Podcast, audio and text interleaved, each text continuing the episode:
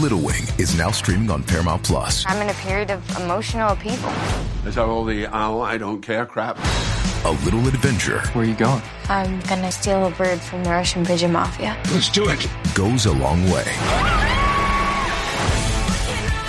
Starring Brooklynn Prince with Kelly Reilly and Brian Cox. Life can hurt, but life is sweet. Little Wing, rated PG 13, may be inappropriate for children under 13. Now streaming exclusively on Paramount Plus.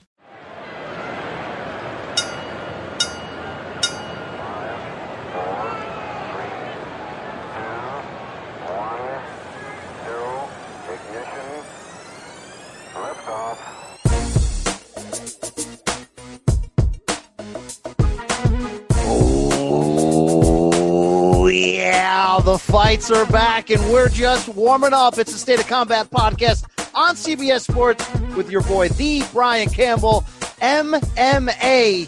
Right back at you, coming off of UFC 249, right in the midst of UFC's ambitious three fight cards in eight crazy nights. They're back, baby. Trust me. Yeah, where where's Andy? Are you here? Where are you? I'm back. Listen, I back. All of us are back, Andy. Thank you very much. Uh, fired up to be back in your lives, back in your ear hole where we belong, and fired up to be back looking at the fallout from UFC 249 and setting the stage for Wednesday night's UFC Fight Night Jacksonville. Uh, I don't know what we're calling it. It's just Fight Night Jacksonville Part Two, I guess. It's Sugar Rashad Evans, your Hall of Famer, your earthquake survivor. He's standing in the Hall of Fame. Wow, how's that for a Hall of Fame? Rashad, welcome back to the pod. How you you you feel like we got a little bit of normalcy because of Uncle Dana and company? You feeling that? I'm feeling a normalcy come back. You know, I'm feeling like uh, things are going to start to return back to normal. That was a good, uh, good sign this weekend, and good, uh, good uh, fights for the guys. Man, they went out there and they fought amazing. I'm very happy with this weekend. Uh, it was a fantastic fight card, and it wasn't just the feeling of like I've missed this in my life. It wasn't just the feeling of damn, this is a loaded card. Like that can still fail. They freaking brought it. I mean, I feel like every fight there was either fight of the night contender or there was some kind of weird, you know, storyline coming out. Like everyone delivered. The announce team brought it. Uh, you know, shout again. I, not we'll get into it. Not everything was perfect in terms of handling by the UFC this weekend, but uh, it seems like we everything's come off pretty well. I feel like the momentum is going to keep going. And Rashad, I'm down with that. All right, I'm down with taking a bite out of the normal apple once again. Okay, you know what I'm saying here? I hear you, BC. I hear you, All man. right, yes, let's get excited. Let's get freaky. But black folks love me, man. Black girls love me too, man. I get hit on by black girls all the time. Yep, well, me I too. be like, ooh, I be showing, I be showing my nipple, I be doing my nipple Okay, dance. okay, okay, that's that's a little too far there. Uh, Rampage. Uh, we've also got a great guest for you today, Meathead Matt Mitrione. We love this guy. Meathead. back on the pod, going to get you fired up for this ongoing collaboration between CBS Sports and Bellator. It's going to be every Wednesday night on your CBS Sports Network. Bellator MMA Recharged. Looking back at some great fights, including that heavyweight Grand Prix from a year ago. Rashad, that's aged pretty well. That heavyweight Grand Prix. That was a little, that was fun business. Remember that? it really was fun business. They need to do more stuff like that, though. I think that's the kind of stuff that can bring in the attention that they need to the organization. You know.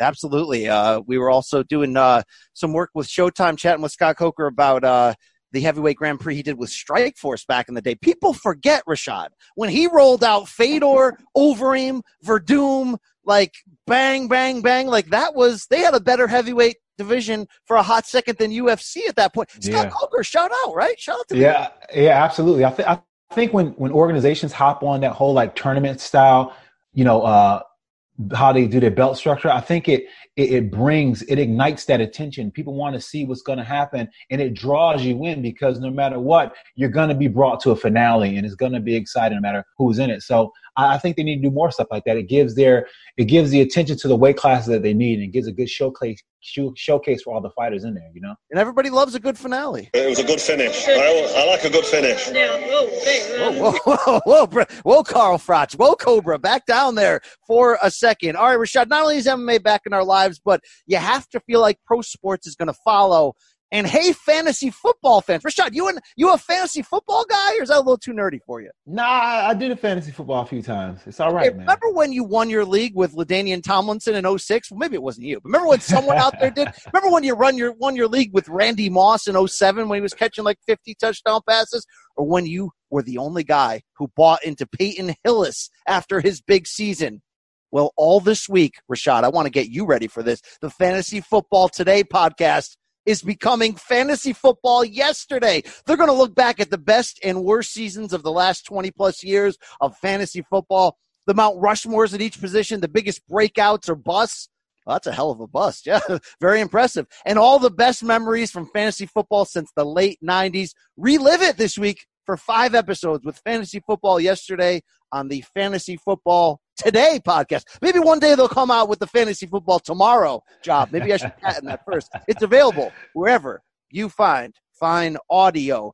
Uh, Rashad, I started playing fantasy football, by the way, in 1990. I'm an OG, 90, Oh, You are brother. OG in the game. OG in the game. I, I was drafting like Jim Everett and and Rodney Hampton and yeah, these are like some old Andre Ware. Remember that guy, the Heisman Oh Trophy? yeah. Oh yeah. Oh yeah. talking about. All right, people don't come here though to hear our takes on fantasy football. They want to hear the real deal Holyfield that was UFC 249 this weekend. Uh, just a reminder, everyone, if you're not woke to what Rashad and I are doing on CBS Sports HQ, right after the fights, we're going live. A lot of great previews, analysis stuff. You're going to hear us this week as well. But Rashad, for anyone that missed your hot takes, Broham, Justin Gaethje stole the damn show by walking through the fire against Tony Ferguson, stopping him in round five. We're certainly going to look at what's next, but how do you sort of frame what that damn magician, Trevor Wittman, your coach, has done to help Justin be the best he can be?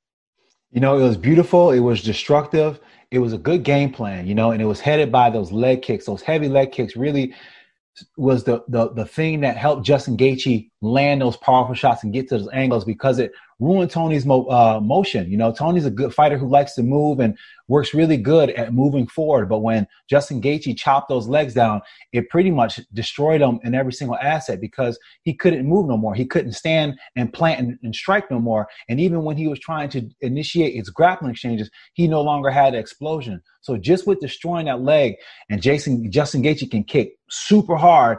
He was able to just solidify the fight, and then at that point, he was able to get to the angles and land these powerful shots. And hats off to Tony Ferguson being able to take the kind of punishment. You oh know, Oh my God, when- that was when you- that was it was a sickening level of of I'm gonna risk it all. Like I'm gonna pour the damn jug out, Rashad. Like that. Like we got to put that in a time capsule. That was maybe the most manly, you know, for better or for worse. That was the most man we've ever seen in one octagon. I mean, I will say this: it, it- it's like when you're a fighter, you always want to go out on your sword. Like going out on your sword is the thing to do if you know you're losing a fight. You know what I'm saying? And uh, it's just what you it's part of the sport. And the way he accepted the fact that this could be it for him, and, and he was like, you know what, I'm not gonna, I'm not gonna cower I'm not gonna quit. And he kept going forward. He kept taking the punishment and didn't want to stop. That's a that's that's strong mentality because a lot of people would have been looking for the way out, but he you were gonna have to kill Tony Tony Ferguson in that fight. And that's why, even if you're going to play the card of, well, you know, Tony Ferguson shouldn't have made weight two weeks ago, or Tony Ferguson was preparing for Khabib for six months and then he had to switch gears. And I'm not saying some of that stuff didn't factor in, just like it's an unprecedented time with the with the COVID, not knowing where the fight was going to be. All that matters, but yet at the same time, I'm not using any of that as a crutch to take away what Justin Gaethje did because I really feel like Rashad, although you can maybe criticize why didn't Ferguson go to the ground more, why not this or that, I feel like Gaethje got the best version of 36 year old Tony Ferguson that you're going to get. I mean, he buckled and dropped him with an uppercut to end round two, and that uppercut from Ferguson would have finished anybody. And the fact that Gaethje was able to not only recover, but stay poised within the violent structure of what he does well. This may be the best performance in terms of saying, look, he's still swinging for the fences every time, but he never got reckless. He never got gassed out. He was able to somehow take this extremely heavy, violent attack and almost make it technical. Rashad, Yeah. you- can't do that. That's like you can you can't have a freak and bring her home to mom. If they don't go together like that, right? You know what I I'm know saying? it, it was it was it was very oxymoronic his fighting style, and, and especially the way after the fight, you know, there there wasn't that any visible damage. He wasn't damaged as much, even though he did take some pretty good shots and an uppercut you indicated uh, sent him to the ground. But there wasn't that that that beating on his face or on his body. You know, you can see it was a, definitely a landslide on his side. And um, you know, w- w- for me though, I think that with Tony Ferguson, and I thought this at the time when Tony Ferguson made weeks a couple week a couple wait a couple weeks ago. You know, I thought it was a great thing as far as a mentality standpoint and being able to make sure that he's going to finish the job he started to do.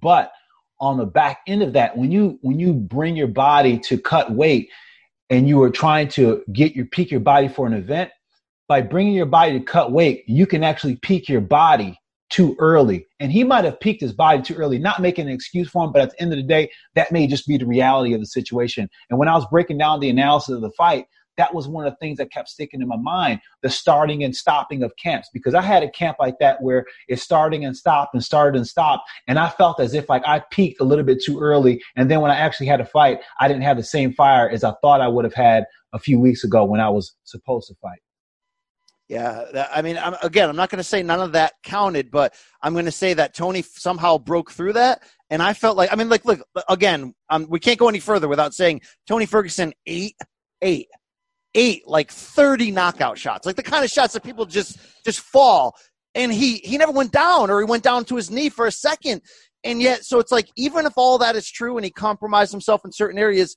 he fought hard enough that it was as if like you can't lean on that. It's as if like like you got to give Justin Gaethje his credit, and you know, and I don't oh, want to overflow Coach Wittman here, but like he took Rose Namajunas, one of my favorite fighters ever. Love her skill set, her demeanor, her style, and helped her figure out the very best she could be. I know she got dropped on her head against Jessica Andrade, but Rashad, that round one was like perfection of who she could be as a boxer from the outside, all that great stuff what he's doing with Justin Gaethje right now, it, it's incredible. Shout out to Coach. I mean, it's it's it, it, it really is. And you know, when I got knocked out by Machida, when for me to get my confidence back and to to get my winning ways back, I went to Trevor Wittman. And Trevor Wittman, you know, he broke down my whole skills and and and built them back up in a way that that made it so that I understood, you know, the angles that I needed to be on and where what was my fighting game, my fighting style. And I really, really flourish underneath Coach Wittman because of his coaching style and the fact that he's able to make you a teacher by his teaching style. You know, the way he educates you, it makes you uh, so you're able to correct yourself when he's not around. You know, he really makes it a cerebral game and he makes you a better fighter. And I see the same thing with Justin Gaethje. You know, I was talking to Justin Gaethje uh, weeks and weeks before this, and uh, he was talking to me about the angles that he was getting on. He was showing me some examples and some traps, uh, how how Trevor showed him how to set. And it's just like, you know, that's that that that perfect mindset that you get from a coach like Trevor Wittman that's been in the game for a long time. Shout out to Justin Gaethje. Uh, I you know I've t- I took the L publicly a few times and said, look, I I didn't think it was possible that he could be this good, meaning that he could like figure out how to be a little bit more poised and technical without losing who he was and he figured it out now his ceiling is huge from the idea of I can't count him out against Khabib. This is a super fight. I mean, this is going to be a bad ass fight if and when they make this. The last thing I want to say about Tony, though, before moving to what's next, uh, is the, the lament here. He took a chance. We talked about it. He took a chance by fighting Justin when he could have just said, sorry, uh, like, I'm never going to fight again until the title's in front of me and Khabib's right there, right? He chose the other way of no one's going to carve my path for me. You need me to fight for this interim title against this psycho? I'm doing it. Now, look, shout out to the man there, but the 12 fight win streak is over. What they were building to against Khabib is over. Five times over.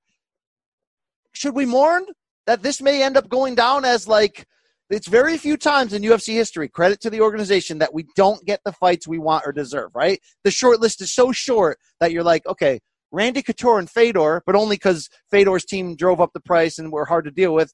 Um, and maybe like GSP Anderson Silva. Besides that, or maybe Jon Jones, Rumble Johnson, because Jones got arrested. Besides that, we get everything we want. This is Christmas right. morning.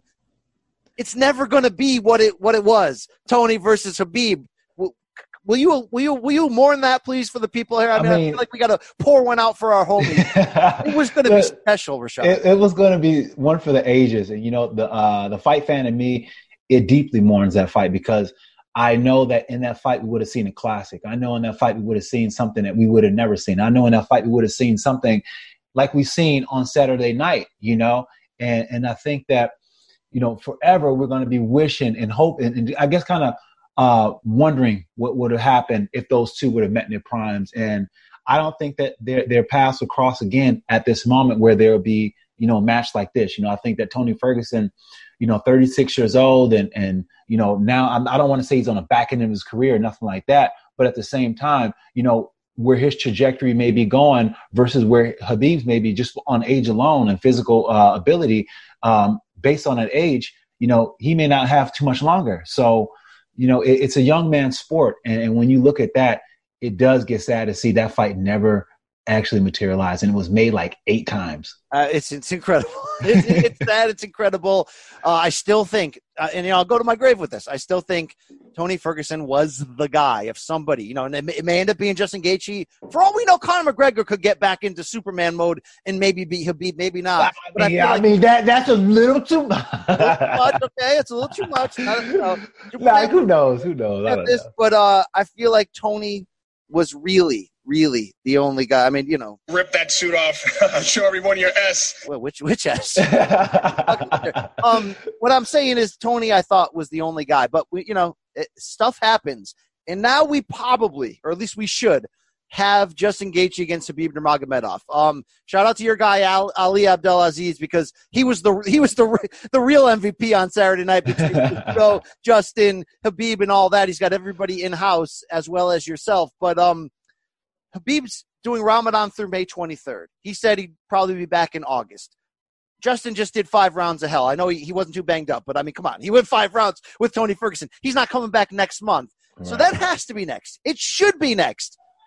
I think it's the most responsible thing for it to be next. Uh, damn right it should be next. But when you have Conor McGregor in the bullpen, eh, oh all bets are off, and you know this man, okay? Um, I know. I know that when we're going to talk Conor, and I know that when you're talking Conor, like he average in his big fights, he averages between seven and eleven million dollar live gate. So if you're Ooh. UFC, you do have to ask yourself, like, is it worth doing empty arena or maybe wait in six months? You know, like uh, they got that problem to figure out. But Conor jumped the gun yesterday with a barrage of tweets in which he Rashad he ripping everybody. Like if you ever came across him, he's calling you out. He said he would butcher Justin Gaethje he went on to restart up the Khabib fight, which led to Khabib coming back at him. He's killing Dustin Poirier. I mean, he's just killing people. But what's interesting is, you know, Ali was trying to get he was trying to have his cake and eat it too. He was trying to get Conor to want to go to Justin Gaethje, thinking that Justin was going to be the, on the outside looking in, and then the winner fight Khabib. Now suddenly Conor's going, I'll, I'll fight Justin and I'll butcher him, and then the winner gets Khabib. How do you gauge what Conor's trying to do public read. I mean, for all we know, he could have had a couple shots deep of, of proper 12 and just been talking shit. But, like, how do you gauge what just happened in the last 24 hours? I mean, I mean listen, Conor, Conor is a genius when it comes to marketing himself and making sure the conversation never leaves him. You know, and, and that's what this is about. He doesn't want the conversation to leave him. He doesn't. He he doesn't. He wants to grab onto that moment of and be like, "Hey, listen, throw throw his name in the hat." And and and, and truthfully spoke, uh, speaking, that's a smart move by him. You know, he should be trying to throw his name in the hat. But from speaking to Ali, his manager, Ali's like, listen, we offered Conor that fight before he, you know, he took the fight with, with, with Donald, but he wanted, as Ali said, he wanted the easier fight. And, and then and, now, and it, and it, look honestly, it was. It's the closest thing to a tune-up fight for him. It was. Yeah, it, it, it was an easier fight. And then now that Justin Gaethje has momentum and had a great fight, now he's now he wants to fight him. And Ali is just like, you know, sit down because when it was your turn to be this guy, you didn't want to be that guy. You know, so I, I I get that respect, but I also get Conor trying to make it so that hey, my name never leaves never leaves your mouth. You know what I'm saying? It, it, always on your mind. uh, yeah, Conor always always in play here. Um, I will say that so it, it should be Justin. I hope it will be Justin. I think it will be Justin but you do have to understand that you know Dana White was on the on the CBS Sports HQ and on this podcast last week, and I asked him, you know, a lot of people talking about Endeavor and money, and that's why you're pushing to come back, and you know, he shot it down. He said those people are idiots; they have no idea. Look, honestly, I think there's some element there of realness. So with that, at any point, they may decide to cash in that lottery ticket. They may go, you know what? Khabib Conor 2 is going to break every record possible. Why are we waiting around? So you have to understand that is in right. play. That is that. I mean, and especially this. You know, you, you take the, you you were talking about what he does at a live gate. Now imagine those people that are that feverish for him at home now. Now they're gonna, you know, they're gonna buy up, they're gonna buy it up, you know, and that's gonna be huge numbers. That's gonna be like the kind of pay-per-view numbers that they used to get back in the day before they started giving away a lot of free shows, you know? Glad you brought that, that up because there was a lot I was on a bunch of radio shows heading into last week and you know, the debate was what do you think this pay-per-view is going to do? Only game in town, loaded card, and I was like, look, I don't think it's going to do incredible. I think it'll do solid. And the reason was because look, in boxing or MMA, in pay per view history, people buy stars. That's why in boxing, there's no good fights under the main event. Why? Because right. there's no reason to in their mind. You only buy it because of Floyd or Oscar or Manny or Floyd and Oscar against each other or Manny. You know what I mean? Like that's right. how that game works. It is true like that in UFC. Loaded cards don't necessarily mean you're getting another 500,000 pay per view buys. So I, I had questions. The early numbers that have been put out, did you see those? No, I haven't seen them yet. 700,000 pay per view buys. And, and you have to understand, in the ESPN Plus era, that's even more impressive because yeah, when they is. do traditional pay per view, it's getting promoted every channel you turn on everywhere because the, the, the pay per view company, you know, whatever your cable company is, they want in on it. They're getting right. a cut of this. They're promoting the balls out of it. In the ESPN Plus era, it's only getting promoted on ESPN. Right. And they did 700,000 buys. Rashad, in the year of our Lord 2020, that's badass. That yeah. shows you that the hunger is there. It, it, definitely is. And especially like you said, you know, with everything you have to do to, uh, you know, to even, to even get the whiff of there, there being a UFC, it's just not like, you know, like coming on randomly and stuff like that. So you do have to go out of your way more, the average person to, to, to be able to take part in a UFC event and uh, those are those are some strong numbers, and that shows a good indication that the people are thirsty. They want this. You know what I'm saying? Yeah. That the people need this. Uh, you know, it, it's something that, and I hate to say need, but when you think about this, when you think about the fact that so much of our life, everything is psychological. You know, and if psychologically speaking, you can't get your mind around anything normal, you can't, you know, find that place in your side to to, to reset yourself then you're not going to do well on any aspect. And I think that for a lot of people, this is what fighting brings to them. That's true. That's true. I, I, do have to to finish on this Conor subject and get your opinion here because he's going to have to fight somebody. So here's the deal: Justin deserves it. Let's say they go in the Justin direction. Conor kind of pump fake the world on Friday. I don't know if you saw this. Dana put something out on Instagram. Nate Diaz responded with like a like a jab at him, and then Conor responded to Nate like, "Sign the contract, Nathan. Like, let's go." And everybody's like, "Whoa, that would make a lot of sense. If you want to do Khabib Justin because Justin deserves it, you want to keep Conor busy in a big fight that would attract an audience, but is kind of in its own world, right? A right, right. about Nate Diaz at welterweight, it's in its own world. Dana, though, subsequently late Saturday said there, there's absolutely no truth to that. They're just talking shit, basically. Um, what do you do with Conor McGregor right now? Because there was a there was a day last week we thought maybe he gets Jorge Masvidal, but again, I'm going to put out there while that is a monster night at the box office for UFC, right? Masvidal could hurt him bad. So you do have to be careful. Like ideally, if Justin gets Khabib next, then you best believe UFC wants Conor to fight the winner. Like you better, you bet your ass they want Conor to fight the winner. So what do you do with Conor in the meantime, Rashad? Get your Dana White hat on and tell me. I think you just gotta like hold Conor down a little bit and just kind of you know get him to relax a little bit. I think that if you put him in positions where he wants to be right now, I don't think it's going to get him where he wants to be right now. If that makes any sense, you know what I'm saying? I think if he wants to fight with Justin Gaethje, I don't think he's going to make it to the fight with Khabib. And and you know what I'm saying? So I think that you have to harness him a little bit and, and just kind of understand that you know a lot of these matchups may be a big risk for him if he wants that big pay per view and taking a fight with um, Diaz yeah, that, that's a fun fight, but that may be another fight that takes him further away from the idea that he should be even in the conversation with a Justin or a Khabib, you know? So I think that what you need to do is I think you just need to just keep Conor at bay right now keep him training, keep him, you know, uh, on the straight and narrow and just, and just, um, cause if you keep, if, unless you feed him somebody who he's going to who is going to be something that he can actually do some work with. You know what I'm saying? Somebody Like, he, like an Anthony with, Pettis? How about that? Like an Anthony Pettis who just beat Cowboy?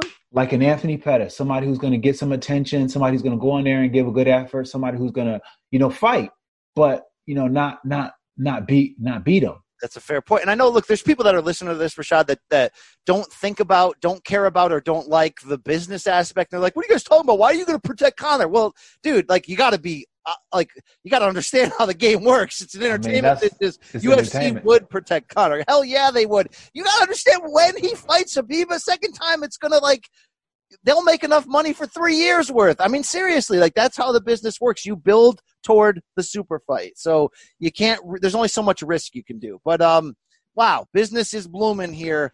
Uh, let's get your take. A couple days later now on that co-main event, Henry Cejudo stops Dominick Cruz. Yes, somewhat questionable stoppage there, but it it felt like it was going in that direction. Cejudo retires. Rashad, you and I both in the immediate aftermath were like, you know, I don't, I don't think he's retiring there. This seems like a power play. I gave you the take that I think it's not just I want to get paid more. I think he's smarter in him and Ali than we even realize. It's like I'm going to give you back the bantamweight belt, so I have no obligation to fight Peter Yan Sandhagen, uh, you know, all those guys in Aljamain in a row, and I can just sit back and take whatever small weight super fight I can find, including maybe Alexander Volkanovski for a third championship. Um, I think that's the reality. And then when Cejudo goes in that press conference and is like, quote, Dana knows the number that will bring me back.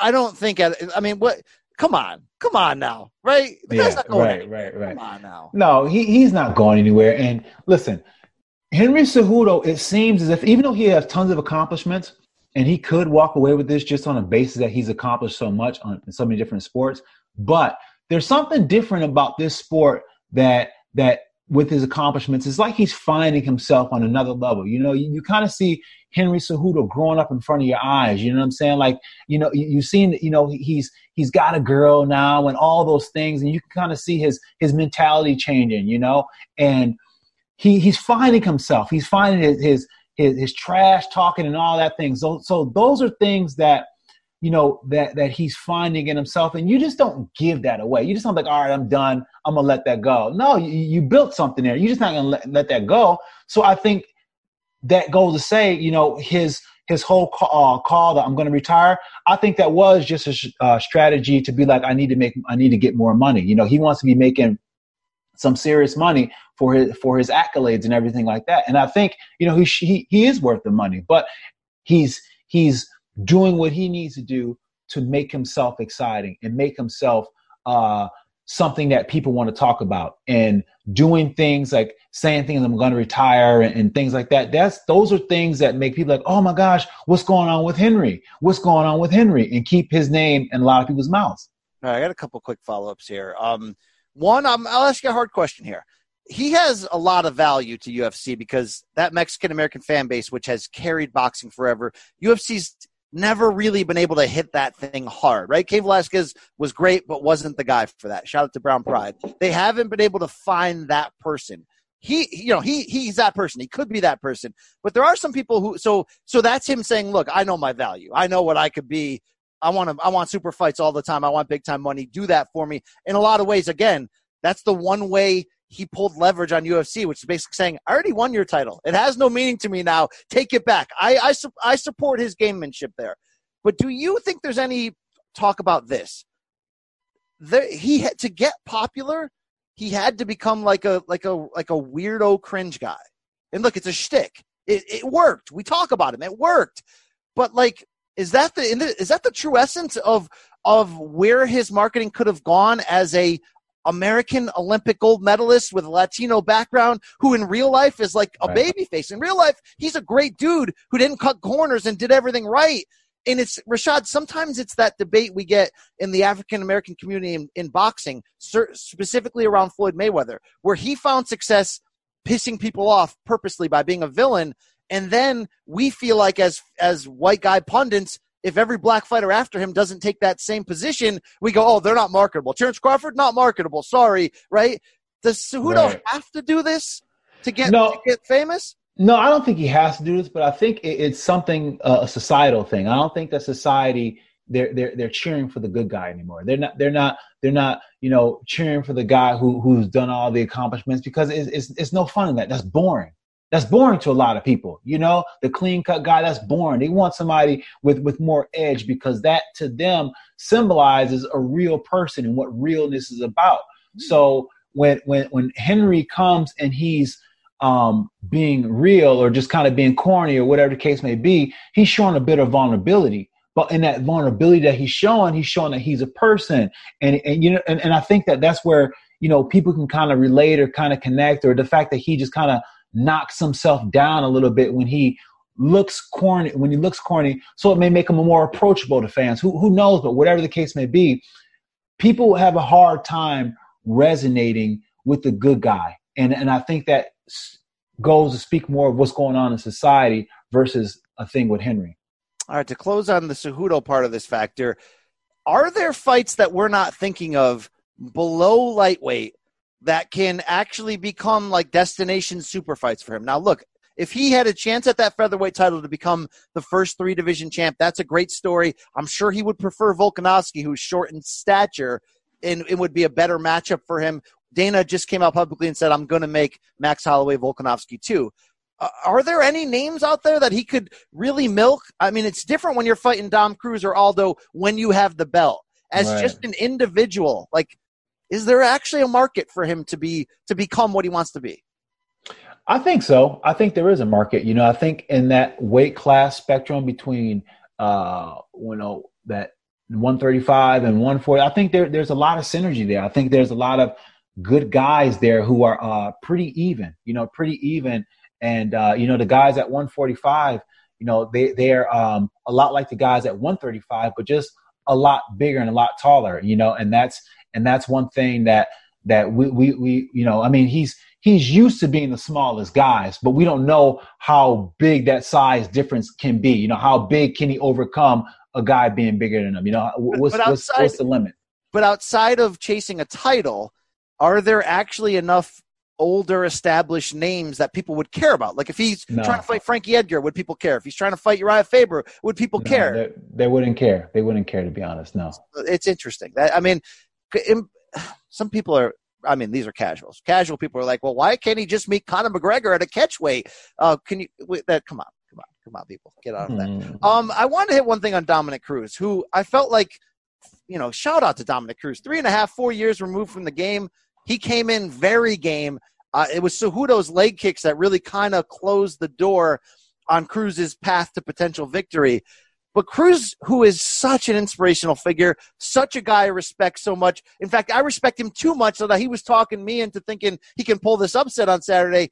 He flipped the script and was like, uh, not only did Keith Peterson, the referee, screw me, but the dude smelt like alcohol and cigarettes and wouldn't look me in the eye during the pre fight meeting when I tried to tell him that I need to be knocked out to lose. This is a championship fight. I'm going for it. Don't stop the fight. He says Peterson not only wouldn't look him in the eye, but this was the first time he ever had a referee who he just felt like maybe this guy was out in the parking lot, you know, with a like this is like this is the type of comments like Alistair felt it, Stipe tapped, right? You hear that from Alistair? Yeah, like, yeah, yeah. Really, guy? Uh, this doesn't. Cruz had a chance to to fix it on the Ariel Helwani show yesterday and he, he doubled, doubled, down. down. Oh, What's going on here, Rashad?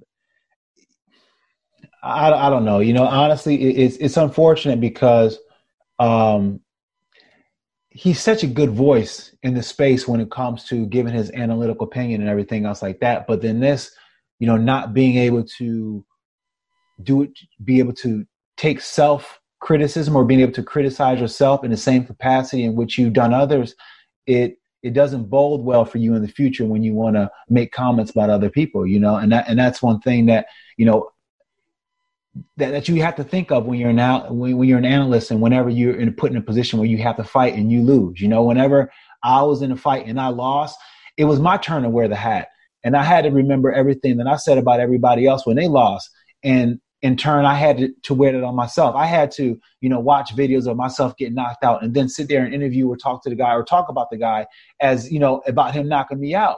And, and that's just part of the sport, uh, part of, part of being an analyst. And I think that w- what Dom is doing is that he just, re- he's, re- he's in his emotion. And I think once he gets emotional clarity, he's going to look back and like, man, I really should have handled things differently. But um, he he's just heartbroken, you know. And that heartbreak. That's, that, not him though. That that's know, not it's him. not. It really, it really, it really isn't. It, it's, it's not. Like, and if there's any tr- like, look, I'm not going to sit here. Keith Peterson's a great referee. I mean, Jon Anik always does the the no nonsense joke because that guy comes in there and gets his job done. I mean, if if he actually believes that, then like file a formal protest and go that route. Right. But like to just sit here and whine, like I, I expected him to come on Ariel Helwani yesterday and, and be like, I screwed up, guys. I was in my, you know, I was in my feelings. I was over emotional. I was competitive. Um, I lost that fight. Instead, he's like, you know, give me my opportunity to get knocked out. Um, you know, there's certain warriors that live by that code, and when they say that, like if a Jorge Masvidal said that, you're like, okay, I get it, right? You're a Yeah. badass. That's that's your thing. Um, I, I didn't like that. I didn't like that. I mean, when, when you're when you're a referee in there, and your job is to to to to help, so, you know, to, to make sure someone doesn't get hurt too bad. You're not really like you go in automatic mode. You know what I'm saying? You just know you're you're used to just preventing a situation. So when you see it, despite what that person may have told you, you're going to intervene just because it's become a natural instinct to you. You know, when you've roughed so many fights, you you've you've turned so many things into just instincts just because you need to. Whenever you do anything, you need to turn some things into instincts just so you be able to react in a moment's notice. And that I mean, that's just part of the game. You know, sometimes you see referees call fights where you kind of debate, debate, but when you're making a moment, uh, a decision in a moment's notice, you have to be able to, you know, do what you need to do for the protection of the fighter. And I think that's what Keith was doing. it's it's a tough situation. Uh, the last bit of, of uh, talk I wanted to do on 249 was that heavyweight bout. Ngan- Francis Ngannou just freaking walked through Jair Rozenstruik in like 20 seconds. I mean, you and I talked about this on CBS Sports HQ. The dude just uncorked like a seven punch combo and was like, deal with it. One of these is going to hit your chin, and one of these is going to go off like a grenade.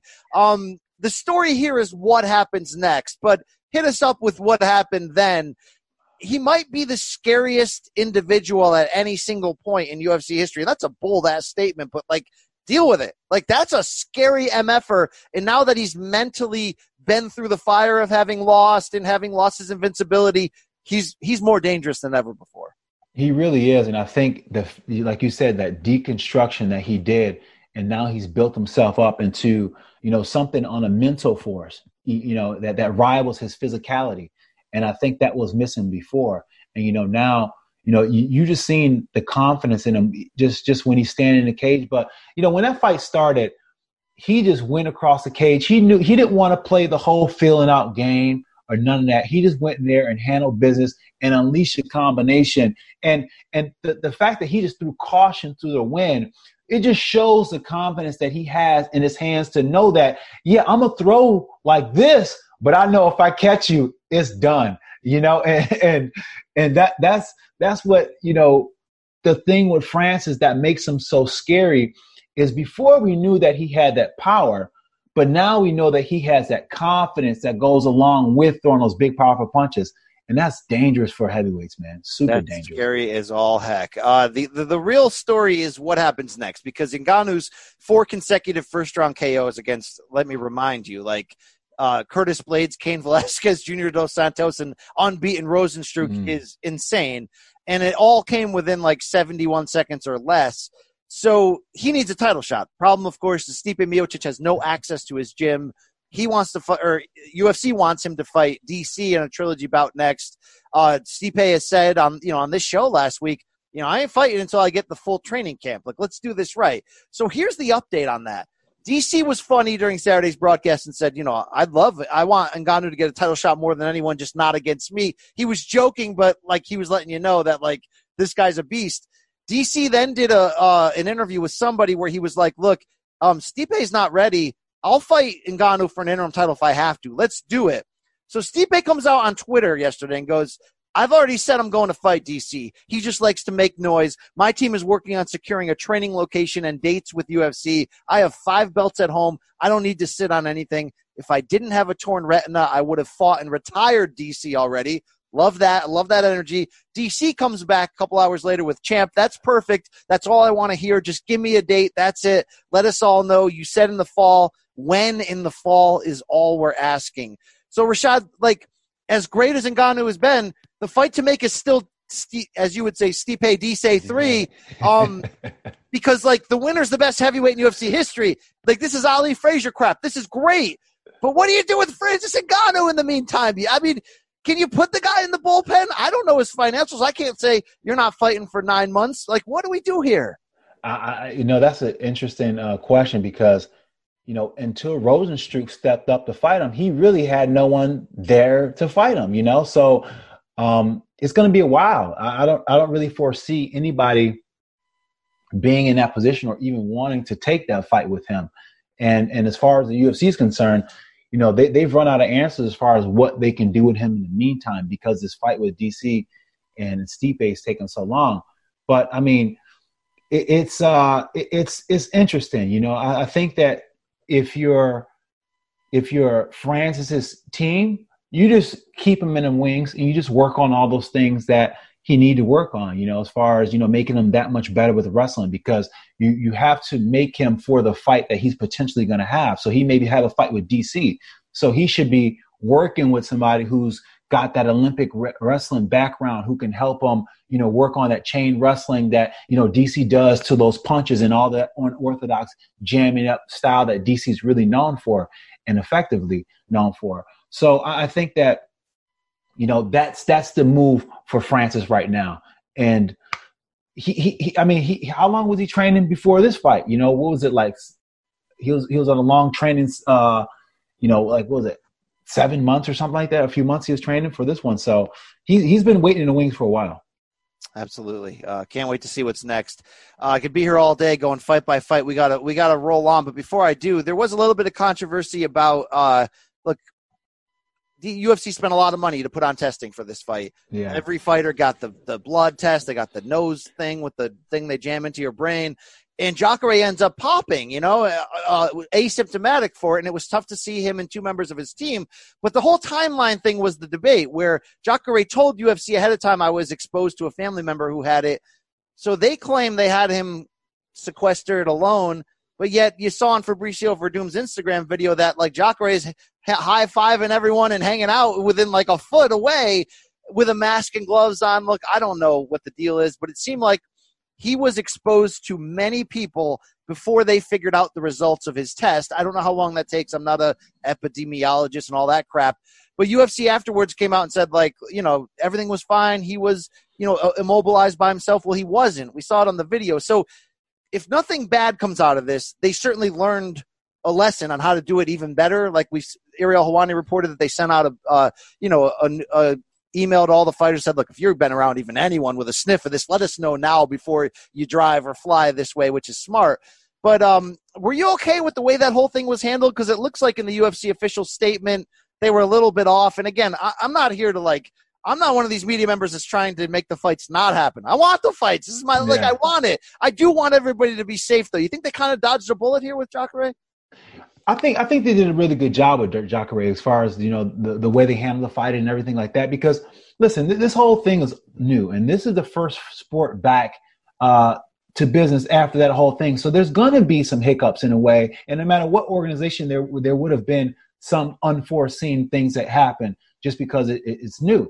So I think despite all of that, I think the UFC they did a really good job of handling that situation. And um, you know that that is something that a lot of fighters are going to have to think about. You know when when when they uh, are signing these contracts for these camps. You know, do I have to go away to be in camp so that way I'm isolated I'm not around anybody who can get me sick. You know, you know, not being around family members and things like that. You know, I used to go and isolate myself at camp and go to uh, Denver and Albuquerque when I did my camp and I was away from my family. So some people may find that may help them. Who knows? But you know, I think the UFC has definitely taken the right step to making sure that they're able to compete and make sure the fighters are safe while they're doing so. Now, the only wild card to this, the asterisk, is the whole NDA, non disparagement agreement contract that apparently all the fighters had to sign. It leaked out. Actually, Showtime Sports president Stephen Espinoza kind of leaked it out. Kevin Iole got a copy of it. He called up Dana. Dana said, This is normal. It's in every contract. It just says if you lie about us, we could take away your purse and your bonuses. But if you put out, you know, criticism of us, that's fair that's your opinion. Everything's okay. Well, people who have legal backgrounds actually researched the contract and were like, That's not what it says, Dana. It says basically if you say anything bad about them at all, they can come and take your money. Now, I want your take in a second. My take is it, to me, it's that's way too far. But look, it's an employer and employee relationship. You know, I've worked for different corporate companies, and there's certain things you can and can't say publicly when you're working for them. That's their issue. My issue is a little deeper with the fact that the media was forced to sign this upon entering. I think it's one thing to sign a paper that, as a media member or fighter or trainer, that says if I catch COVID while I'm there, I'm not going to sue you. I'm taking a chance being there. That, I agree with that 100%. Right. We're in uncertain, wild times. UFC should not be bound to that.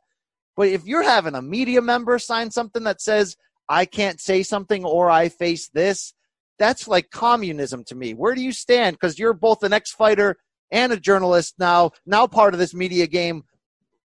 Is that is that copacetic to you? This is like uh, this is this ain't good. This ain't good to me. It smells funny, Rashad. I think I think journalism has to be kept as journalism. You know, I don't think you need you you can restrain journalism in, in, in that respect because when you do that, it loses its point. You know what I'm saying? It's just not journalism anymore. So I think that um, I, I, don't think that they should be be doing that, but I think that they sh- you know people should you know be responsible and held accountable for what they do right. You know, I think that you know if somebody does put out something hellacious and not true, then they should have to uh, be held accountable for that. But at the same time, um, being told what the right is never a good recipe for freedom. Yeah, and and, and it, what about the fighter aspect? Are you okay with that from a fighter standpoint? I, you know, for a fighter standpoint, you know, because of the conditions and because they're trying to pull this off when, you know, truthfully speaking, you know, they can make it so that we're all sitting at home or, you know, not doing anything, then then I can understand that because they're trying to do something and they're taking a huge risk uh, legally wise by doing so. So they have to protect themselves on a legal basis because if they don't do that, then they can find the UFC organization being taken by whoever. You know what I'm saying? So I, I do understand that, and I think that the fighters should do that if they want to fight. And look, I, I understand that. Like even in the concept of journalism, things have changed. When you have TV networks that have stakes in the game. ESPN has a stake in a UFC succeeding. Right. So there's a reason why all those great ESPN journalists haven't been criticizing Dana the last three, you know, four months when he was in a mode where you could actively criticize him. You remember this? I've had a great run, right? If the coronavirus is what's going to get me, let's do it. Bring it. I'm okay, ready, like corona. like that deserves criticism. They couldn't say it. I, am assuming they couldn't say it. And look, I used to work for ESPN. There were certain things I couldn't say publicly. There's probably things under the Showtime CBS flag that I shouldn't say and wouldn't. I get that. I think it's different when you're when somebody's uh you know doesn't work for you and they're there to cover, but. I just hope that is not where we continue. Uh, we're going to take a pause for the cause, Rashad. On the other side, we got Matt Mitrione stopping by. We got a preview of a Wednesday night card that we need to see UFC Jacksonville Fight Night. Uh, after a quick word from our friends and sponsors. Dig it. Hey, it's Kaley Cuoco for Priceline. Ready to go to your happy place for a happy price? Well, why didn't you say so? Just download the Priceline app right now and save up to 60% on hotels. So, whether it's Cousin Kevin's Kazoo concert in Kansas City, go Kevin, or Becky's Bachelorette Bash in Bermuda, you never have to miss a trip ever again. So, download the Priceline app today. Your savings are waiting. Go to your happy place for a happy price. Go to your happy price, Priceline. New CBS Monday. NCIS is back. We need all hands on deck. So grab your gear. NCIS! And join our elite team. What are the charges? Murder. New cases to be solved. Double tap to the chest. Same caliber as the murder weapon. And new criminals to catch. That's the bomb maker. Where's the bomb? A new NCIS, Monday, 9, 8 central on CBS and streaming on Paramount Plus.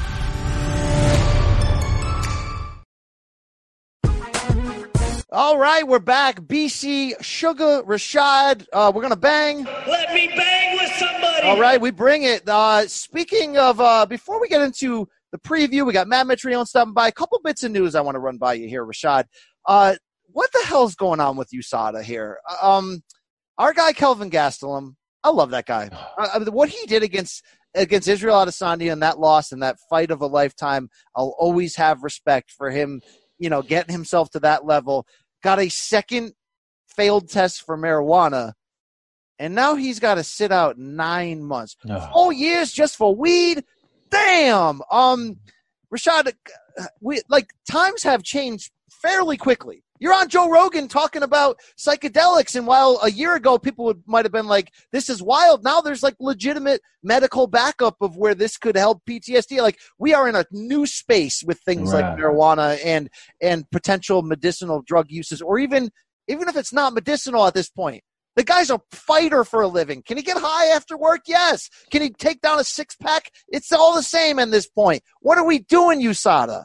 it, it, it's it's a true disconnect between you know what is it really actually working for fighters when it comes to rest and recovery and what they deem effective you know and and, and everything like that. There's a huge disconnect because when when fighters get done from training and we get done from sparring uh thc cbd those are the things that that help us to help with inflammation help with anything that we help have to help us recover so we're able to do it again. So i think that you know um you know it's not so much just about getting high it's about being able to uh recover the body the best way without taking anything that's going to make you pop you know dirty with, with you know in any uh hormone altering Right, and uh, you're in the business of aches and pains. You're in the business of Right, the fight yeah. game of, of training your body and working hard. Like I feel like this type of um, crackdown only opens the door for more like opioid addictions and more like wrong direction agreed. you turn. agreed yeah And I know there's probably some big pharma conspiracy crossover there that we should probably not talk about right now. But uh,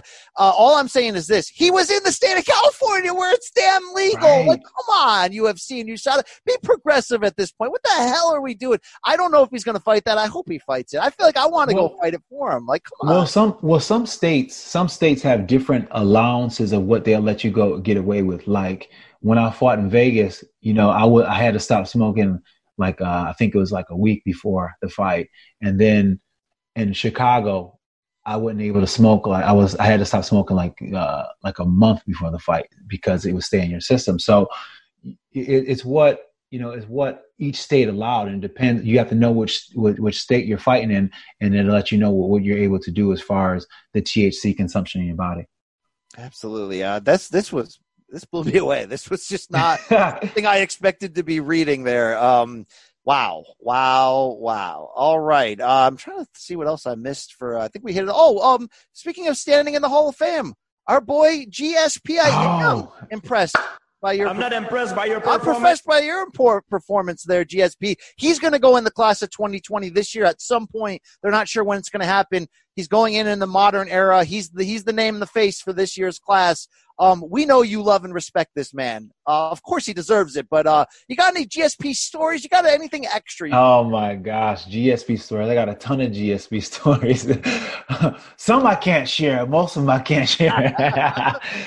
but uh, I, I um, one time GSP, uh, you know, GSP was deathly scared of aliens, you know. And when Greg Jackson had his first come, like whenever you come to Greg Jackson's camp, he would have you stay in his house, and just so you get to know how you are as a person. So Greg had this room where it was like a sky a sky roof you know like a hole in the ceiling you know where you can see outside you know sky sky dome over the room and uh gsp sleep in that room and then the next day i talked to him. He was, i was like how was your sleep last night? He's like my god my friend i got no sleep. And i was like why? He says well because i kept having these thoughts that the aliens would fly over the house and ah. pick me up through the windows and he was going on and on talking about how afraid he was because he's afraid that al- the aliens were going to abduct them through the sky windows at I Greg's think you should shut, shut up. You're embarrassing yourself right now. Are, are you still drunk right now? Are you still drunk or what? what what's going on? No, but I gotta. What, the, what is going on with him? that, was- that was weird, by the way, hearing him talk trash, trying to talk trash with Bisping. That, was- that was crazy. But, uh, man, I love that guy. You know what? I know, like, he'll go in for his greatness, for his consistency, for, I mean, he's, you know, he was a, well, maybe the first real well rounded mixed martial artist at the elite level. Every, there's so many things you could talk great about him. But how much, how about just his clash and professionalism? Like, Yeah. he's like, the, that's why I get mad when Dana wasn't into the idea of him having a chance to become the first three division UFC champion by fighting Khabib. And look, I get Dana's point was you're going to win another belt and then drop it on us and, and not defend it. But like, that's the one guy that like Like Jerry West is the NBA logo. GSP to me should be the UFC logo. Like that's your poster boy for how it should be done, Rashad.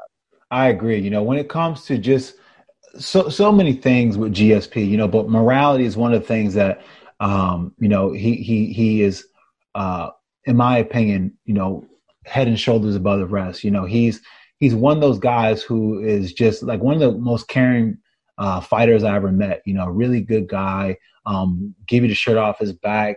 Uh, just just super caring and a hard worker at that too. And and it's kind of crazy because you see like you know the, the michael jordans the kobe bryant and they had that that way about them of perfection but they were kind of they were dickheads you know what i'm saying like they, they, they weren't nice people you know and and it's great and it's refreshing to see someone who reaches the standards of gsp and that perfection and still be a good person and still you know talk to people with respect and not be uh, a dick Yeah, indeed, indeed. Uh, other quick bit of news. In light of the Cejudo retirement, Dana White was quoted late Saturday and saying, uh, "We're gonna we're gonna ru- move quickly and get a vacant bantamweight title bout going, and it will be Peter Yan against somebody else. Who do you think that somebody else should be in an already crowded division? And I know Yan already had a fight scheduled. Do you remember against was it Moraes? Was it Moraes. Who do you who do you think it should be for for this vacant bout? Oh man, um, I kind of like Aljo.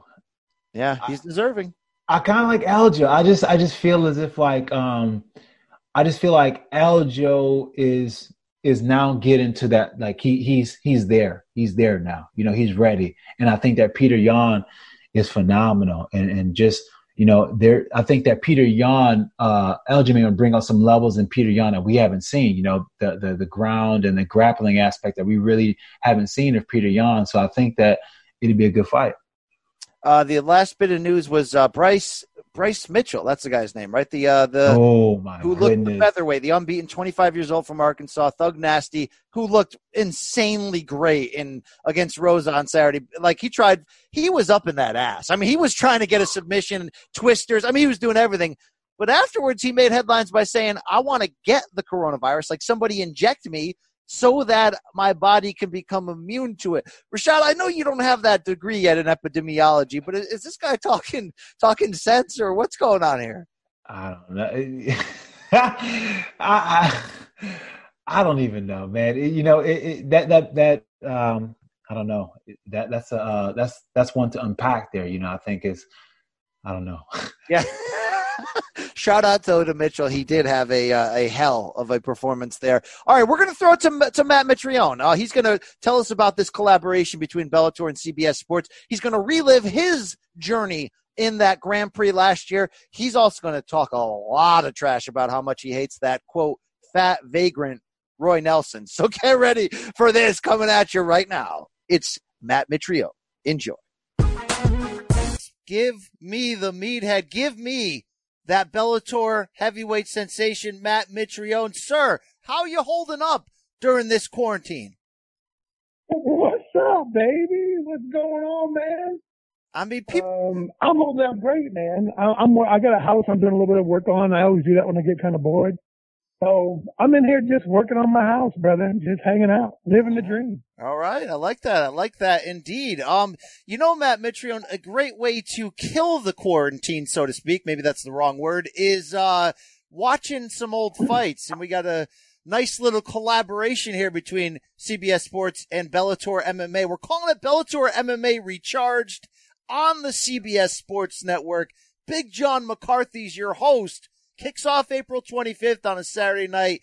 Every Wednesday night after that, 8 p.m. Eastern. And we're going to give the fans Matt Mitrione versus Roy Nelson in a nice replay from that Bellator World Grand Prix heavyweight tournament. Um, I mean, I, I could think of a worse way to kill the quarantine than catch up on some old badass fights. What do you remember about that little contest? You know what I remember most is that I got to kick the shit out of that bloated vagrant, and it felt so good to punch and kick him in his face uh, and his legs, like just a like it was such a, a lovely experience. I'm not a big fan of of, uh, of of Roy Nelson at all, so like so literally causing him damage felt mighty actually pretty nice, actually all around. Well, that So, of uh, it was nice. And then on top of that, to beat him, it felt even better. Uh, absolutely. That was a rematch of a uh, rivalry that went back to 2012 when he got a win over you in the Ultimate Fighter finale. Uh, then you two cha- traded some trash talk back and forth even after. Are we ever going to see a third fight? Or is there no, no need for that? No need. No, he, he got his ass kicked pretty thoroughly in this one. Uh, I'm not really interested in it. Plus, like the the the, the bloated vagrant actually cheated or uh, to try to beat me, and he still lost. So, in my opinion, he can go straight to hell. I, I, have no time for him. And look, man, if you're going to try to cheat to win, then that's your fault. But if you're if we're actually considered friends before that, and then you cheat in the middle of the fight against a friend, then you're just a douchebag, in my opinion. So. I'm glad I got to whoop that blooded, that, that bloated piece of trash, and, uh, and I'm glad he lost. That's Pretty the- much how I feel. That's the thing. People don't realize Matt Mitrione's one of the best quotes in all of MMA, right? I mean, come on, you know, just just slinging it and bringing it here. Uh, Matt, we've seen a lot of crazy reactions um, to this odd time off. You know, some people think we should be fighting tomorrow. Other people think, man, you shouldn't leave the house for another eighteen months. From your standpoint, um, when you see Dana White, for example, trying to put an island together to make fights happen, are you okay with it from the fighter perspective? Is it time now to get back to regular life? I, I think I think that Mr. Coker made the correct decision when he did to cancel what he did because there were so many questions, so many unknowns, uh, so many variables that were just not under control at all. And I think nowadays it's it's time. I think that it's each individual's decision. Okay, look, yeah, I'm down to go ahead and sign my name to this, and let's go ahead and get weird. Um, and I think that uh, I think it, if you're not cool with it, then don't sign the paper. Uh, everybody's going to get tested. Everybody's going to make sure that they're healthy, uh, which is what they did with us as well. And they still decided to cancel it. But I think now it's up to each individual's discretion. I know if they were to say, Hey, look, we're going to be putting on fights in June. I'd say, okay, cool. Let me fight the first weekend in June. Let me fight the last weekend in June.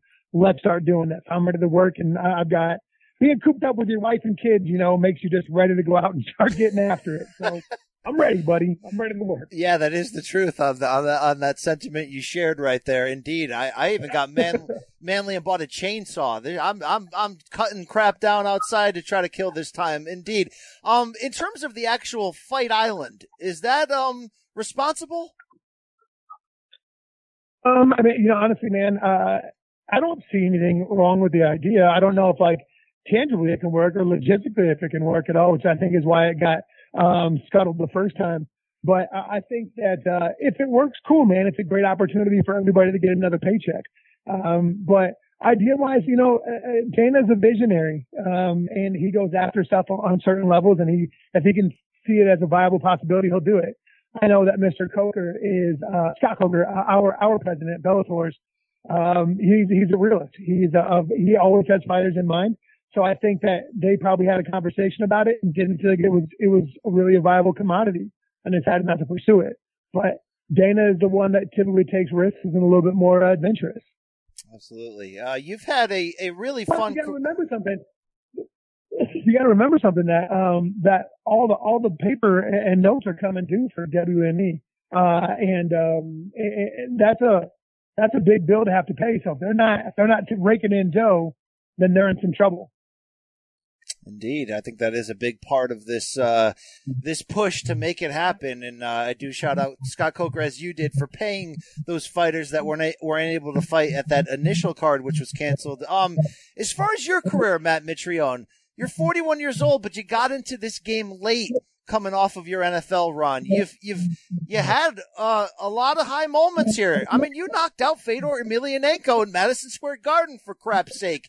Who's next on your list? What, where are you at in your career in terms of um, the challenges you want to face? What goals you still have? What's going on here? You know, man, um, I'm really, uh, I, I, I'm fortunate where I really don't care that much. I really want to have the best opportunities. I, I don't win at all costs because I've lost my fair share, but I compete at all costs. So when they call me up and say, Hey, let's go ahead and get down here. If it's worth my time, absolutely, man. Let's go ahead and get down. Let's see, let's see what's happening. Um, so name wise and whatever else, uh, you know, I would love the opportunity to fight Kharitonov again. Uh, I, I feel like the first one was a shame what happened. Second one, he beat me fair and square. Like, granted, I had a mouthpiece issue, whatever else, but there was that dude's game plan that kept him patient, his boxing skill and ability. Uh, and that's why he taught me that uppercut because he saw me get impatient and I rush in and he threw exactly what he should have thrown. I'd love the opportunity to scrap him again, uh, but I doubt that'll happen. But, um, other than that, man, it really kind of, whoever the boss calls up and says, Hey, we think this is a good matchup and we think we're going to do it. Cool, man. Let's sign that piece of paper and let's get weird, you know? I like that. I like that. Speaking of getting weird, when you when you made contact and kicked Kharitonov in the stick, did you think he could have continued?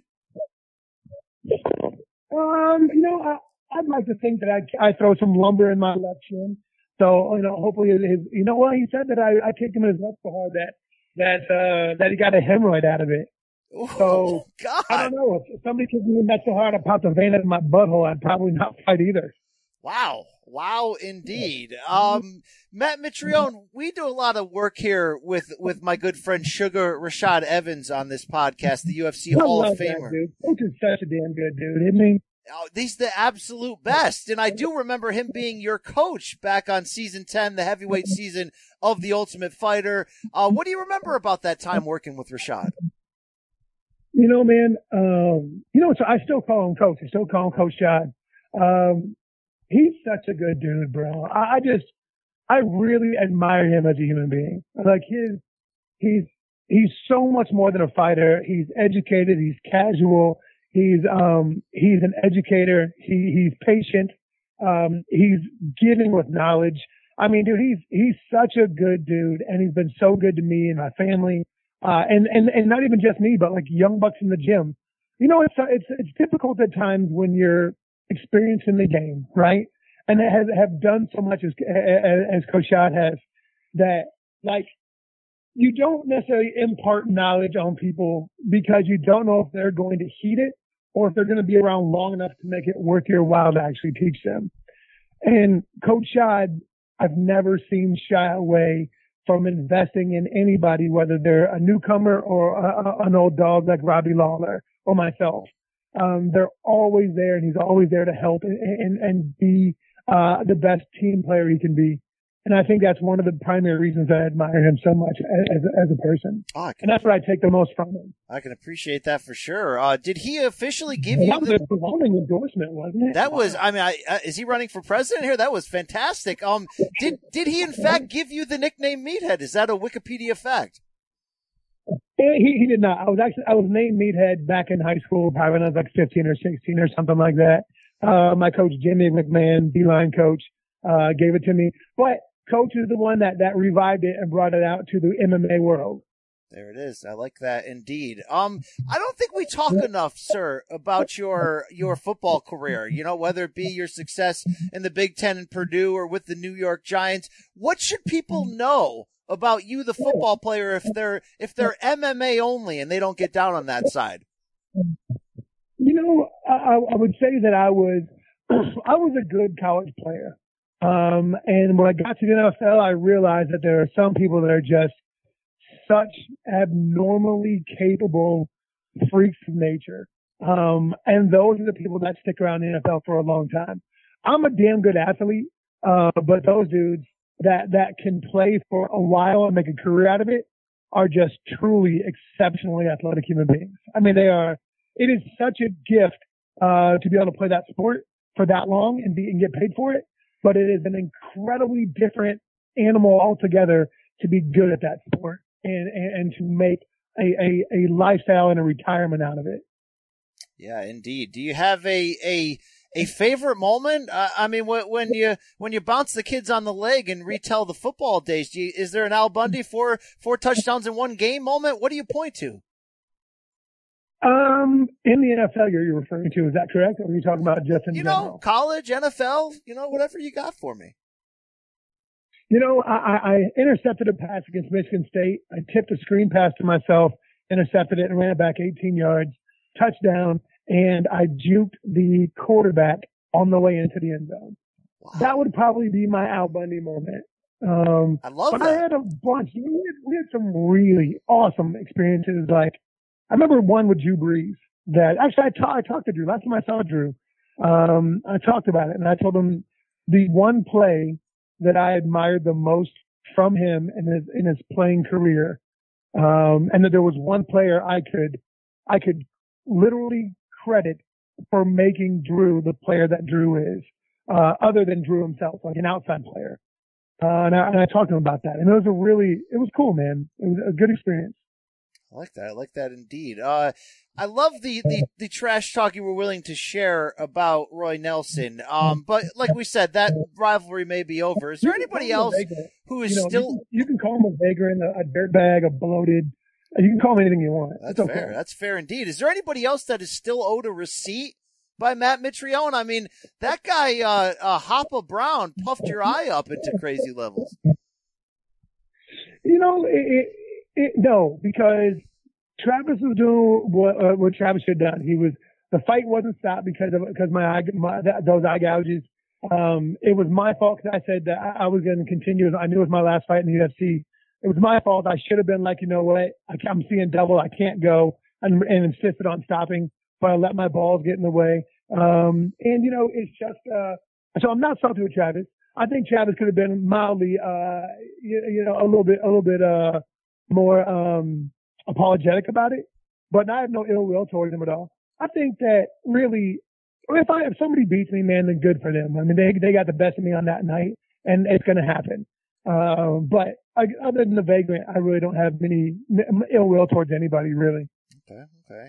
Um, I did. Most of us are pretty cool, as you would know, man. Like most most fighters are are pretty humble, pretty cool. And once you get a little too big for your britches, you end up getting your ass kicked in front of everybody that's ever seen the sport, and nobody's gonna ever let you forget about it. So it's a pretty humbling sport, pretty quickly. I, I would have to think that's as, as humbling as it can possibly get. Uh, speaking of um, getting their ass kicked, there was this door one time during your Ultimate Fighter season. So why are you tearing down the door?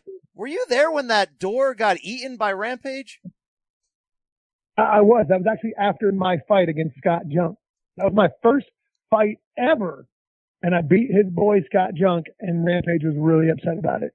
Uh, was that door made out of uh, paper? What, what? When we look back at it, or was that a legit door? It was it was a hollow course uh, cardboard door.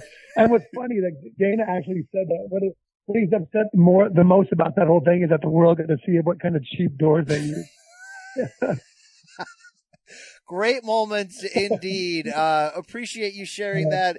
Definitely looking forward to check out the Bellator MMA Recharge series with Big John McCarthy. You want to see some Fedor fights, some Rampage fights, Matt Mitrione taking on a Vagrant. Be sure to check it out. Debuts April 25th, 8 Eastern on the CBS Sports Network and then every Wednesday night after that. Matt Mitrione, thank you for your time, sir, and for filling this quarantine hole with a few laughs.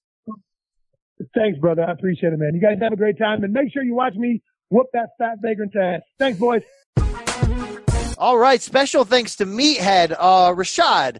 I don't think it's part of that interview. We're going to play it later down the road, but he had some great things to say about you as a human being. Um, what is your sort of, uh, history with Meathead? Well, I mean, he was a coach on Ultimate. I mean, I was I coached him on Ultimate Fighter show, and uh, after that, he came down to um, South Florida and and was on my team. You know, so we we, we established a pretty good relationship. You know, and uh, you know, trained a bit.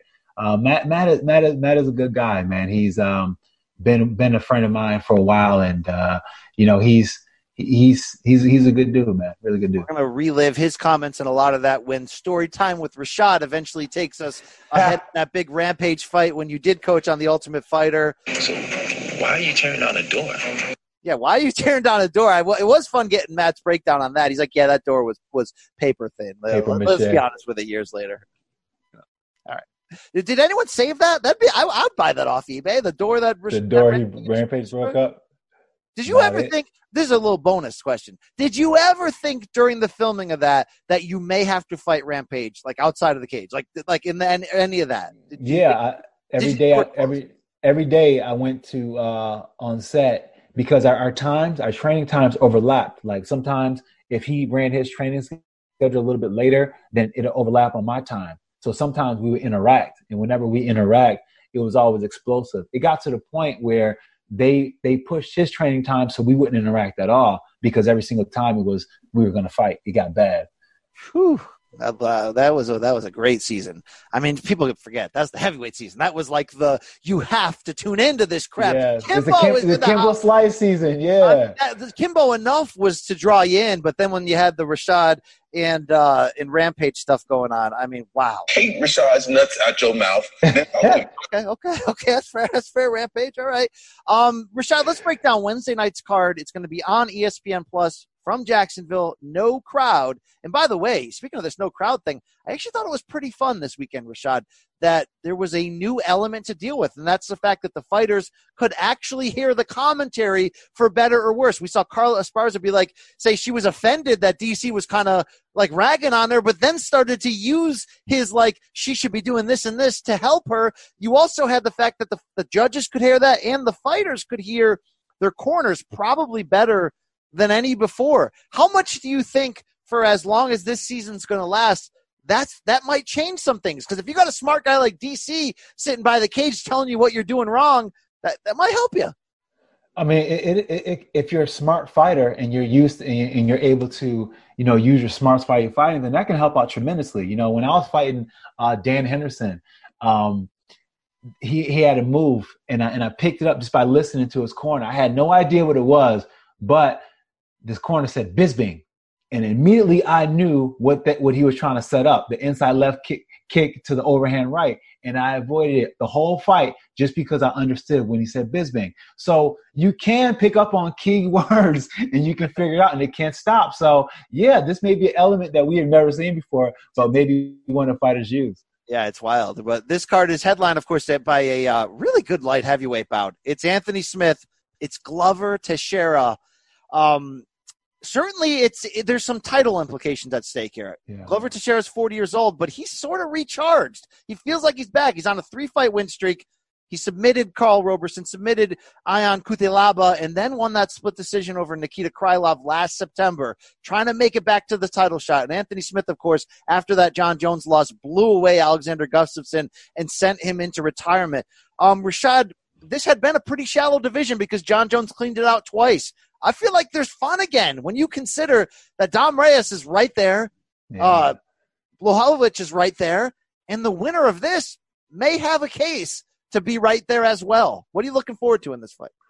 This is going to be a good fight. You know, um, it, it, it's Anthony Smith. You know, he has really good stand up and he has a nice frame too. You know, and and and, and if he can use that long frame with those uh, long uh, Muay Thai strikes and how he does, I, I think he can do pretty well. But the problem is, is that you know Glover Teixeira has been fighting a bit smarter. You know, he's not been going there throwing punches like he used to before. Now he's using more of a grappling, more of a grueling way of fighting, you know? And I think that's that's where Anthony may have a little bit of trouble because of the whole grappling aspect, because he's going to be outmatched on the ground when it comes to Glover Teixeira. So if Anthony can keep his fight on the fight uh, on his feet, then I think Anthony has his fight in the bag. But if Glover can get this fight to the ground, then I think the fight favors more to Glover Teixeira.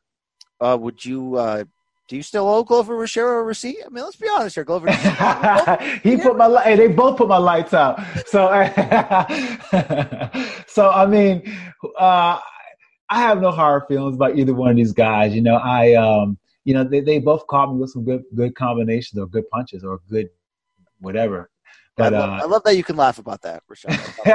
Um, hey, I mean, laugh and crying. You got to laugh and crying, baby. Exactly. I mean, it's not like you're not like in the Hall of Fame. I mean, you you you've been there and back. You've done it. Um, I love this matchup because you know Glover's going to empty whatever he's got left. I feel like Smith should win. He's the younger, fresher fighter. You have to believe he's learned a lot from that Jon Jones loss. He's gone through some craziness personally with that home invasion recently. Jon Jones still chirping at him on Twitter here. Uh, how do you see this playing out? I like Anthony Smith to win a tough, hard fought decision. Where are you going? Man, it's tough, man. Um, I like Anthony Smith too, but I, I don't think I don't think it's going to be. Uh, I think it's going to be a tough fight for him, and I think it's going to be a tough fight just for the reasons that I, that I uh, spoke about before. I think he's going to have to deal with with some of the grappling of Glover Teixeira in order to get the fight where he wants to on his feet, where he's able to capitalize on his reach and that striking that he has. So that that's where I see the fight going. I Do think. you Uh, see Anthony Smith as an elite fighter. Yeah, I think I think he is an elite fighter. I think that he's you know he's he's uh, growing too as well too. I think that he's you know e- even despite the fact that he has you know like you know so, so many fights, he's still growing. You know, the process is still growing, and uh, I feel as as he grows in this process, you know, he he will get better than he was when he fought Jon Jones. Yeah, he's got uh, 47 pro fights going back to 2008. Uh, it's really a wild story. I mean, there was a point in time where he was nine and seven as a professional. So that that's wild, and he and he is improving uh, seemingly each time we see him. Uh, heavyweight co-main event: Big Ben Rothwell is back. But the interesting story here is OSP Ovince St. Preux moving up to heavyweight, and this morning, Rashad, he weighed in at 240 pounds. OSP getting husky on us here. Uh, is it, OSP's a hit or miss guy, right? He's either going to get a spectacular knockout or kind of not really pull the trigger and maybe lose. Is this a desperation move to heavyweight? Is it inevitable for a guy with that size and power? What are you looking at? I mean, I think that it, it was inevitable more than anything. I think that when you look at um, OSP in the past, he's always struggled to look, you know, to make that weight. He's always kind of a, a bigger guy. So um, I, it's interesting to see like what this 240 would bring to him as far as the energy standpoint because sometimes you can watch a fight with OSP and and he seems to be a little lackadaisical and not pushing the pace and you wonder is it because he's not in that good of shape or because he cut too much weight? So this fight would be the fight to see okay he may have had a weight cutting issue and it's going to be good interesting to see how he's able to utilize um, being able to have more energy or just being able to be you know maybe the faster fighter in there with these heavyweight guys you know? So this this could be something um, something big for him in his career because I think that when it comes to the heavyweight weight class, there's not a lot of fighters who uh, you know, I think he, I think he matches up well with a lot of he- the heavyweights that we have right now. Yeah, that know? gap between light heavy and heavy still seems to be pretty big. Whereas, like we always talk about it, heavyweight age doesn't really matter. OSP's thirty seven. He kind of Yeah. could, he could find second life just from the fact that he doesn't have to deal with the speed at two hundred five as much, and we know he can bang.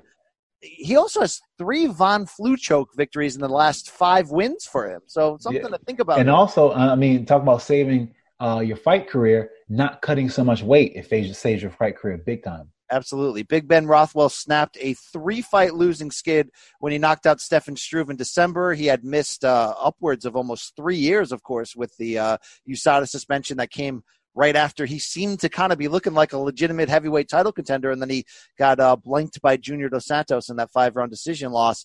Uh, he's, he, you know, Big Ben Rothwell's a weirdo, but you know, he's he's always interesting. He's got a good submission game. He he says weird things in front of a microphone. Right now, there is not a man in this planet that can stop me inside this octagon, and only politics can slow me. I don't have much left to say other than you have seen nothing yet. All right. You like a maniacal laugh? uh, I, it, it just fights up for grabs. We'll see. You know, I, I'm hoping OSP can put something together and kind of make a little bit of, of a run for himself, kind of like. Uh, you know, Beefy Latifi might be able to do at heavyweight with with a different game plan, a different way to look at things now. Um, good lightweight bout: Alexander Hernandez, Drew Dober. Uh, Alexander Hernandez, we still don't know. He might he might be the real deal. Eleven and two record, only lost in the UFC came against Cowboy Cerrone when he kind of came out there like an a hole looking to bang, and he and he he ended up losing and getting caught in that second round. How good is Alexander Hernandez in your eyes? He's really good, but I think that the fact that he he lost the way that he did, it was the medicine that he needed at the time. You know, sometimes when when, when you're feeling yourself, you're feeling yourself a little too prematurely, and you need to be sat down, as the case with Francis Ngannou. You know, and, and, and we've seen what happened from, from there.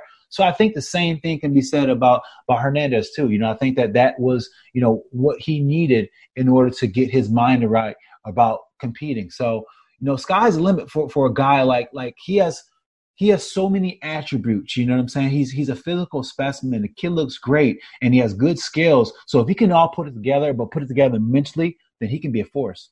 And Drew Dober coming off of two knockout wins. This should be a very interesting fight to try to make some some noise in the in the uh, in the back half, the ten to twenty area of the lightweight rankings. Uh, good bantamweight bout too. Former flyweight title contender Ray Borg, who missed weight in his last bout, moves up officially to bantamweight, taking on the mullet wearing, always fun Ricky Simón. Uh, could Ray Borg have new life at bantamweight here? What are we doing here, Ray Borg? What do you what do you think about this matchup?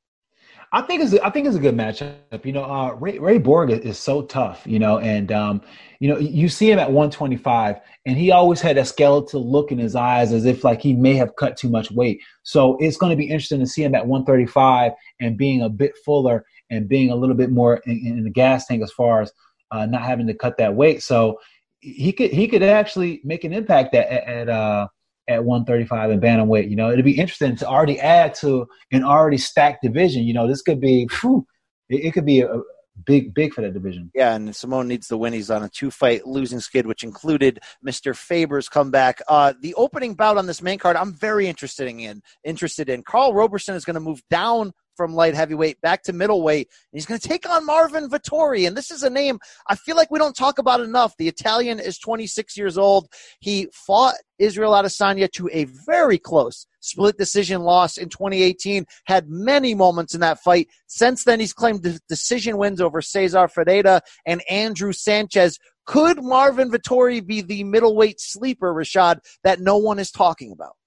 Yes, he very well could be. You know, um, you know, when, when you're when you're taking uh, the style bender, you know, to the decision in a very close fight, you're doing some things right, you know. And the fact that he's hiding under the radar, it lets me know further that that he's doing something right. Because when a guy's fighting on the radar and he's that competitive, that tough, you know, it, it's it's really hard to plan for that guy, you know. And um, it, it's going to be interesting to see what Karl does because Karl, you know, Karl, Karl, I used to train with Karl in Jersey, and when I trained with with um, with Corey Anderson and those guys. And uh, you know, Karl's really good, really good kickboxer. You know, he has some phenomenal kicks, amazing left uh, high kick.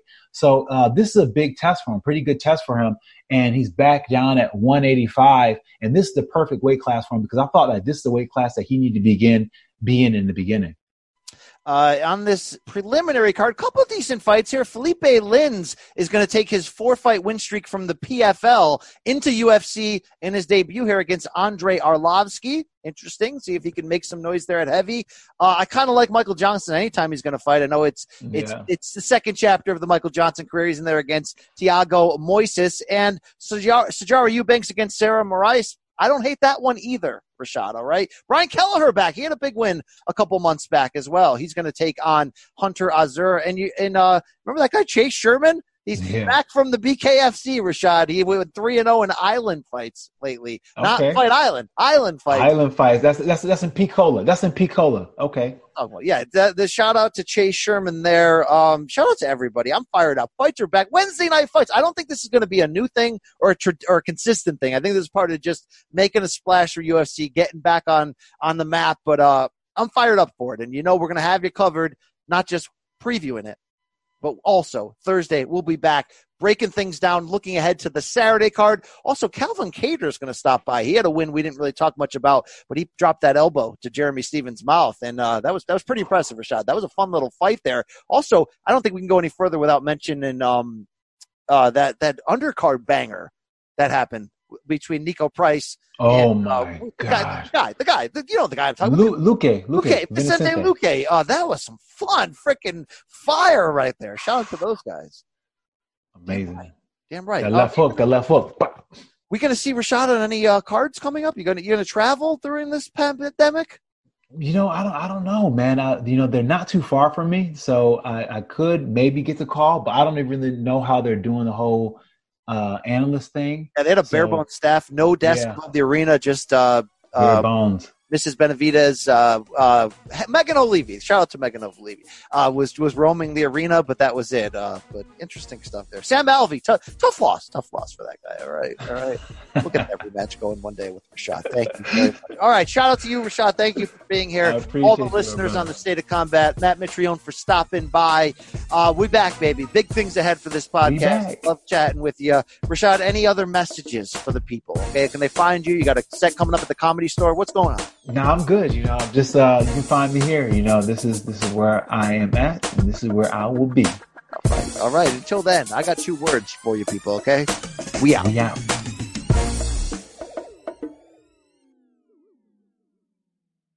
If you want to win your fantasy football league, it starts right now. The offseason is the best time to get ahead of the competition We'll help you win your league on the Fantasy Football Today podcast, part of CBS Sports Podcast Network.